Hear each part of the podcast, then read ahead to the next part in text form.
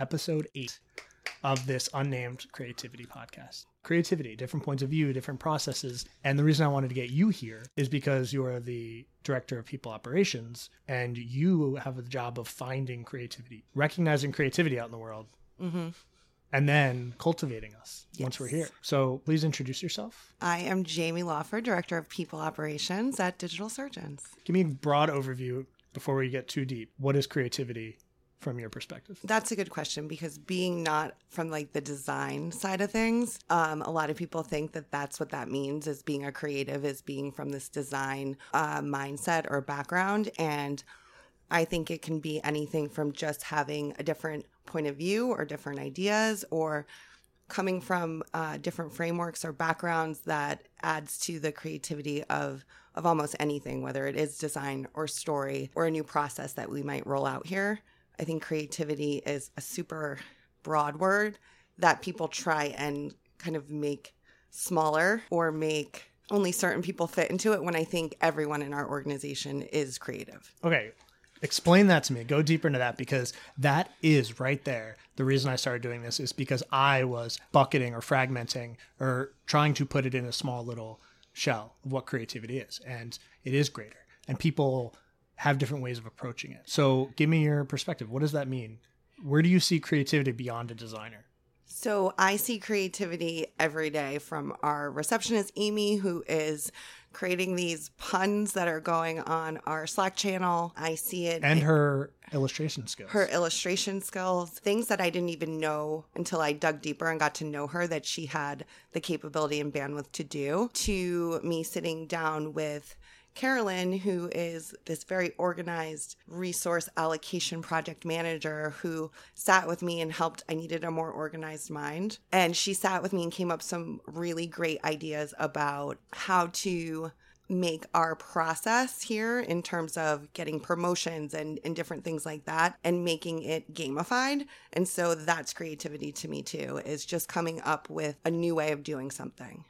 And I think that that comes from anyone and they don't just have to be putting pen to paper and making a design or a logo. I think that's something we've talked about in past episodes was having the the side hustle or the creative outlet that you have outside of here. So here I do this job and I'm part of this environment, but I have creativity in my life in some way. Whether I'm applying it here like you do where you find creative ways to get things done. Right.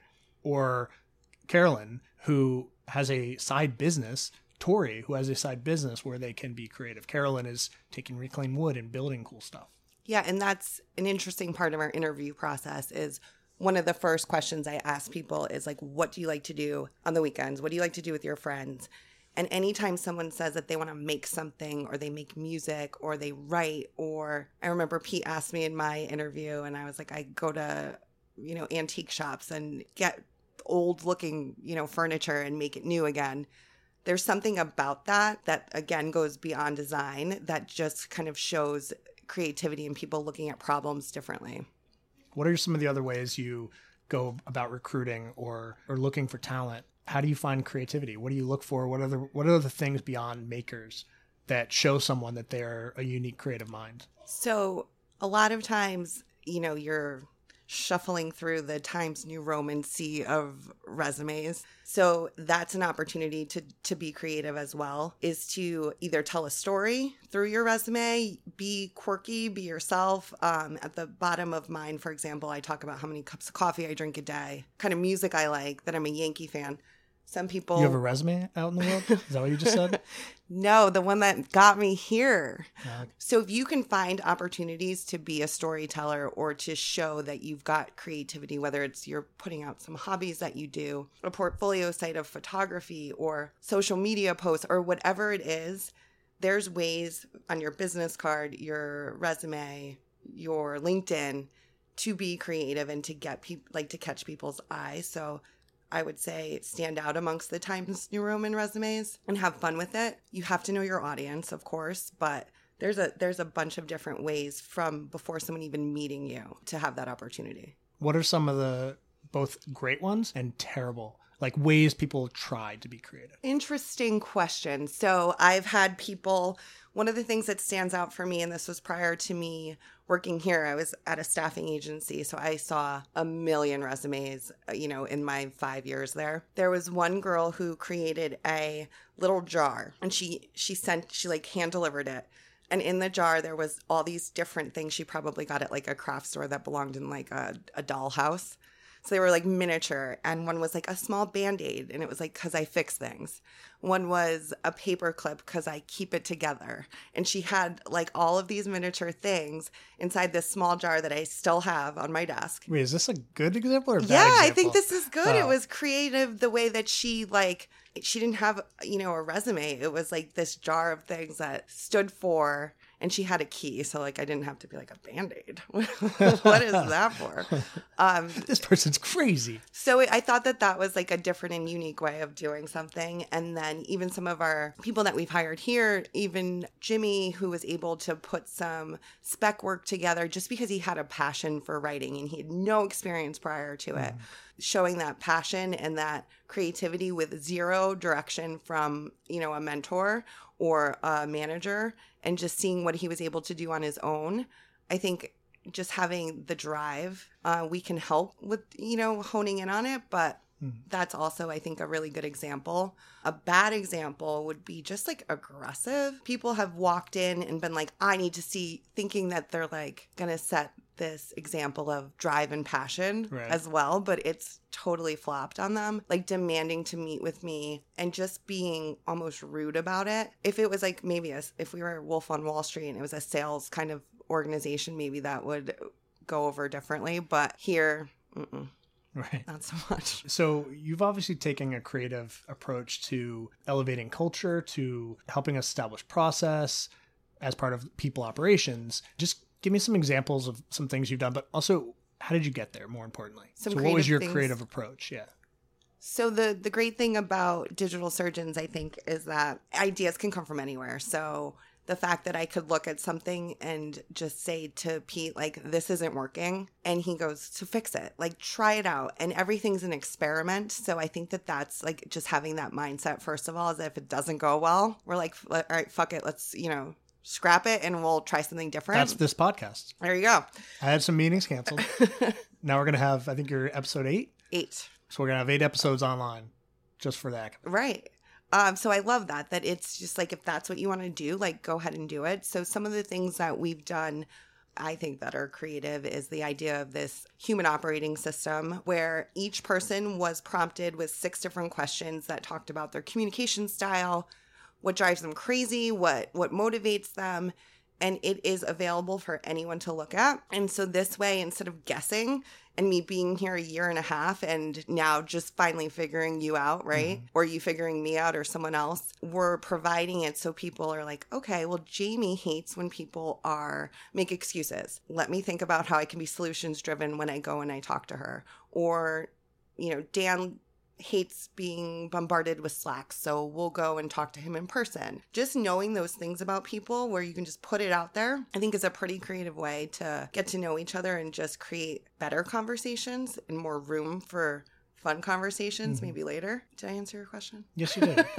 now that was an example of a success. I didn't hear one bad thing about that, which is incredible because we are very open about our, our feelings and opinions. i did get here. trolled online though Oh, did you? yeah i did What was? Tell me about that. So my cousin lives in California. I think I want to say near like Silicon Valley ish, where everyone thinks that all the good ideas come from there. Mhm. So I mentioned that the document was open source. And some guy was like, Who's the author of this? Not knowing I was like tagged in it. And I was like, Here I am. And he basically said I was using the term wrong and making digital surgeons look bad. And that open source means that anyone, not just in the four walls of digital surgeons, should be able to come in and look at it, which I don't think is. So Because I- people would really enjoy reading like reading how I want to be briefed on a project. right so i said well you know i think it's open source within our organization but you're right maybe i should have said mixed source or whatever and Mhm. he just kept going and going and just telling me i was stupid Oh, fuck that and i was guy. like if you're like honing in on this one word that you're Yeah. missing the whole point right. i think that that means it's an excellent Yeah. blog Well, internally, Right. it was everyone loved it and people have used it. yeah And I've had multiple people ask me or comment about the things that I wrote in my section, which is Right. clear people went in and read it, which is nice because we move so fast. It's hard for people to slow down and actually read things. Yeah, and which we had a couple of stragglers at the end. right. One of them being John, our CFO. He's always the straggler. And uh, I sent the email, and everyone was like, "Oh my god, I have to read JP's." so people were like, I think people were really interested because we want to have better conversations, and Right. people love to talk about themselves anyways, and really kind of have some time to be a little introspective. And exactly like you said, people have come up to me and said, "I know you don't like this." We'll do it anyways sometimes, which is like, well, I'm glad you're validating that you read it. So we'll get better at that part. But I think it was a success. And hopefully, as new people join us, and I'm, I'm wondering if it is even on the intern level that we we start as part of the onboarding mm-hmm. process to be like we want to get to know you and we want to work best with you Right. Yeah. But now that was a success. But we, the creative department, we often deal with creative projects that are not not a success. We deal with clients who change things, or you know, sometimes we just we hit walls. hmm You have a lot of projects like that that are a success. What do you do when they're not a success? How do you deal with that? I drink. And you know, we try I try and pivot where I can. I have to see like how much of it is just people wanting to have an opinion just to have one. If you can come with me a solution or say like why this isn't working, I'm totally willing to listen and and kind of change things around, but I'd say something that we all worked on um, together was that the team of teams, uh, where we thought we were doing something so amazing for digital surgeons and to create a more inclusive company and really we probably put us behind a little bit.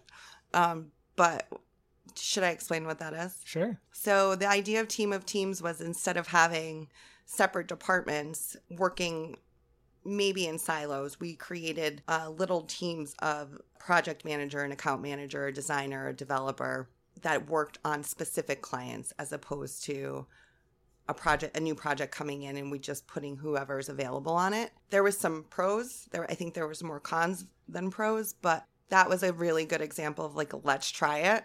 Looks great on paper. And the the reception we got was from the team which kudos to them was like we'll try it Yeah. and um, i think because we have such an open and kind of we we strive for transparency that uh, we were able to collect feedback and be like this isn't actually working so great but it was creative I I still feel in my heart that it was right that we just didn't fix it and iterate quickly enough to I- maintain it. think it's a better idea when we're bigger It was a big runaway train that we just watched go off a cliff. Yeah, but I also think because we're so we're we're smaller, I think that it was a little bit tougher, and so some of the teams Yeah. got more projects than others. Or, and I also think about, I mean, you came from a big agency, like people work here because they don't just want to be on one client; they like to be able to help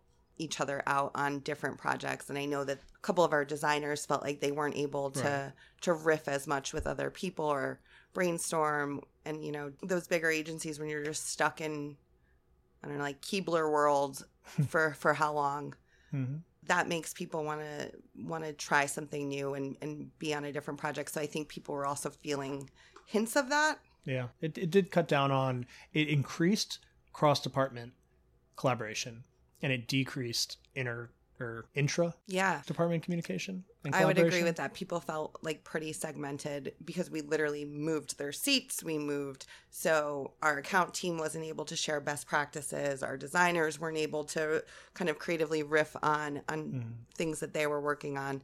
So it definitely had, I think, positive things. But for the, I think the size that we're at right now, it just it it didn't work. Right. So now you also didn't come from big agencies, but you came from a position where you were looking into hmm agencies of all sizes. Right. So this is all about creativity. So I don't want to get into too much of the just what you saw in those, but if we can Right. t- narrow it down creatively. You talk about team sizes or structure. What are some things we're doing well here creatively? But what are some things that we can do based what's going on in the world that we're not seeing because we are in our own little box here. Right. If we're talking creative, what are creative things we need to open our eyes to? So I worked with all size agencies, being able to to recruit for them. But then I also worked on the corporate. I was filling corporate jobs, or you know, uh, companies that had internal mini agencies. Mhm. And I would say um, on the agency side, there was it was like the smaller the organization, the less red tape, and the less you didn't have the more people were empowered. And I feel like, and Pete and I have had this conversation a few times. It's like, what's the difference between empowered and having the authority? Because people should feel very empowered here.